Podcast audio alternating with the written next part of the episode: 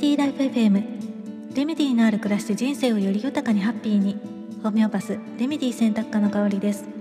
普段はホメオパシーというドイツ発祥の自然療法を中心にフラワーエッセンスハーブアロマなどなるべくお薬に頼らずに心と体を緩めて人生をより豊かにハッピーにしていきたいと思っている方のためにレメディ選びのお手伝いをコンサルテーションを通して行っています。レメディというのは本来の自分に癒して戻すもの言葉気づききっかけといった全てを表す言葉。このチャンネルではホメオパシーフラワーエッセンスといった自然療法のことまたその時私の興味のあること楽しいと感じたことときめいたことなどもざっくばらんにシェアしていきたいと思っています。は朝活でレメディ体験談のねシェア会をしていてアーニカっていうあのレメディの話が出てきたので少しだけこちらでもご紹介してみたいと思います。なんでねこのアーニカの話が出てきたかっていうと、まあ、今年はね 9kg のお味噌を私はね仕込んだんですけれどもあの昨日ねあの 6kg を一気にね仕込んだんですね。で、まあ、今まではこう味噌作り歴のね長いクライアントさんと一緒に、まあ、楽しくね作らせてもらっていてあんまりねあの感じなかったんですけれどもあの大豆とかをね煮る作業とかを結構お任せをしていたんですね。でそれを、まあ、今年はねあの2人であ夫婦でねあの全てやってみることにしたら結構ねあの2人でも半日がかりで重労働だったんですね。でまあそんなねあの重労働をした後にアーニカって結構ね役立つことが多くって、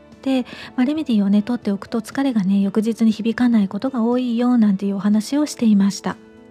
でまあその話からね派生してお子さんがね3人いらっしゃる和江さんのねおもあのお話で面白かったのがあのもうねあの和江さんのお子さんは大きいんですけれども昔小さい時にあの電車の中でね3人寝てしまうとさすがの和江さんでもね3人は抱っこできないっていうことで、まあ、そんな時にねアーニカをあげておくと遊び疲れたりとか歩き疲れて、まあ、電車の中でね寝てしまったとしても、まあ、ちゃんとね駅に着いたら起きてねで自力で歩いて帰れて、ま、すごく助かったよなんていう話をしてくれましたね。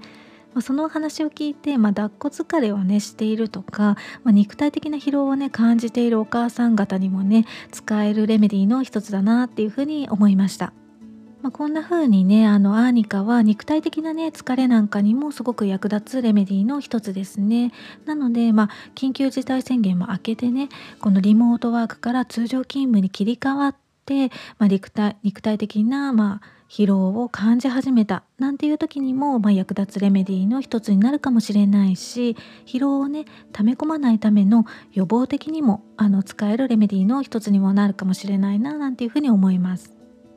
で実はねこのアーニカなんですけれどもあのホメオパシーのレメディーでは、まあ、そういったね肉体的な疲労だけではなくってあの事故とか事件とか災害をね目撃したとかね体験したとかあとは怪我とか手術なんかのこう精神的なショックにも役立つことのあるレメディーの一つです、まあ、特にね旗から見たら全然大丈夫そうじゃないのにこう大丈夫大丈夫私は大丈夫だからてねこう助けをね拒むような場合には特に必要だったりしますね。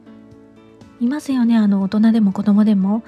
あの実は私も昔に経験があります。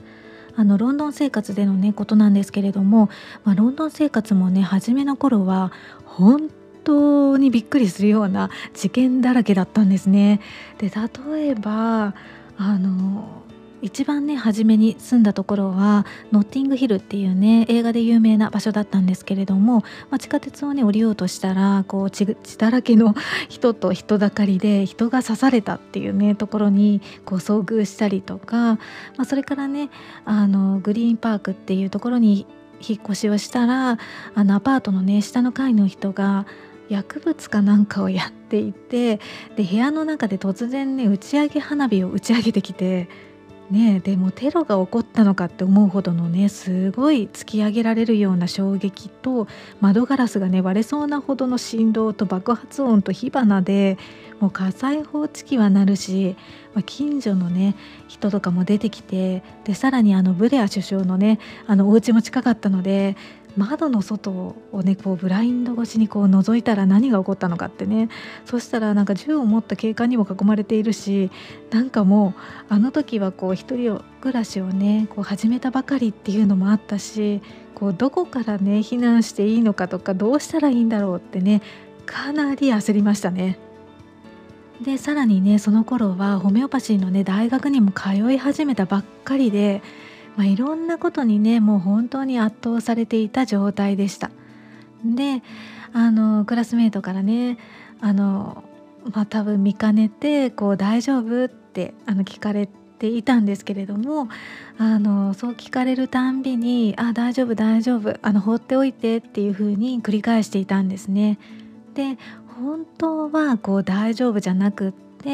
まあ、相談したいし助けてほしいこともあったんですけれどももう大丈夫っていう言葉しか出てこなかったんですよね。で、まあ、その時にクラスメートたちにクラスメートたちにねこういろいろ勧められたレメディーが、まあ、アーニカだったんですけれども、まあ、その当時の私はこうレメディーをね取ること自体にもこう抵抗があったっていうねちょっと珍しい学生だったので本当にねもう疲れたんだよ。放っておいてよ。もういっぱいいっぱいだよってね思ったことを今でもよく覚えています。今思えばね素直にその時にアーニカを取ったらこうショックからねかたくなになってしまった気持ちも少しは和らいで楽になっただろうになーなんてね思うんですけれどもね。でもまあね何事もその人のタイミングなんですよね。